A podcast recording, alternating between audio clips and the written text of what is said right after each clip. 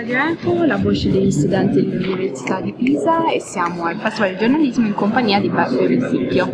Buonasera. Buonasera. Allora, cominciamo subito chiedendole come ha vissuto la lontananza da Sanremo, perché a noi ci è mancato molto.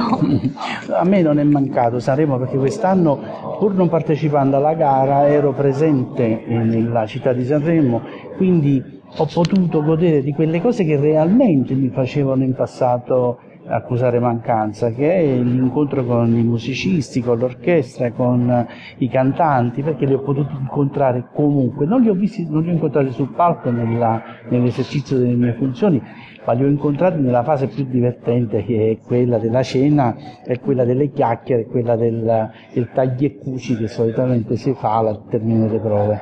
E dei postumi, immagino. e dei postumi collegati.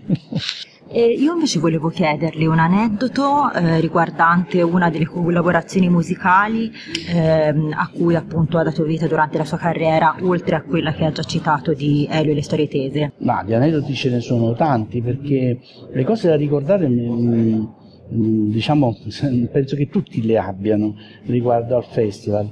Adesso mm, così eh, mi viene di quella volta appunto che eh, mi, la prima volta che ho diretto che mi, mi sono accorto che mi fremeva una vena sotto al collo nel momento in cui mi sono girato verso il pubblico per fare l'inchino e salutare. E lì sono, ero spaventatissimo all'idea che la Carlucci o all'epoca Johnny Dorelli che conducevano il festival potessero farmi una domanda perché di fatto ero pronto a fare il mio lavoro ma non a fare altro quindi questa vena all'improvviso quando mi sono rigirato e ho rivisto l'orchestra di nuovo è scomparsa la vena, ha smesso di battere e io ho ripreso il mio diciamo il, il mio stato di tranquillità. Questo eh, era un, un indicatore eh, importante perché tutti quanti noi quando ci troviamo davanti ad un'azione che non abbiamo mai fatto, quindi quando è la prima volta, eh, tutti noi abbiamo, viviamo questa, questa difficoltà eh, di, di, dire, di, gestione delle nostre, delle nostre emotività perché siamo, pensiamo a tutto quello che può capitare che non, non siamo in grado di, di, gestire.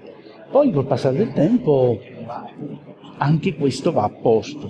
Io credo che tutti quanti noi dovremmo fare, dovremmo avere più fiducia in noi stessi e renderci conto che lo stesso atteggiamento ce l'abbiamo quando passiamo per la prima volta in una strada, dobbiamo cercare la terza traversa a destra e noi guardiamo con circospezione, il passo è lento, la seconda volta ci andiamo molto più spediti, la terza volta addirittura ci portiamo gli amici e gli facciamo vedere le cose che riusciamo a osservare mentre passeggiamo questo iter è, secondo me è un iter naturale, dobbiamo solo prenderne atto e metterlo nella nostra vita senza farci spaventare, metterlo e sapere che è normale che così si sviluppi e fare di tutto perché non ci impedisca invece di andare in quella strada o di percorrere quel tratto che a noi sta a cuore.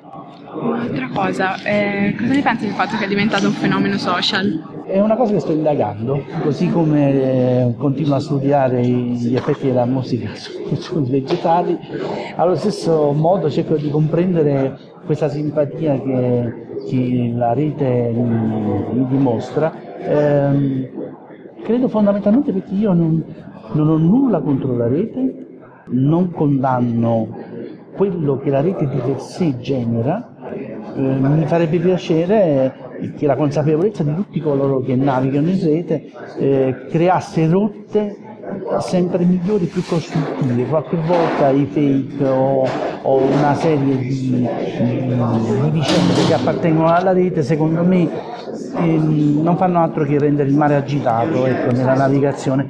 Questo, ma piano piano la rete imparerà da sola a gestire questa condizione. Va bene, grazie. ringraziamo.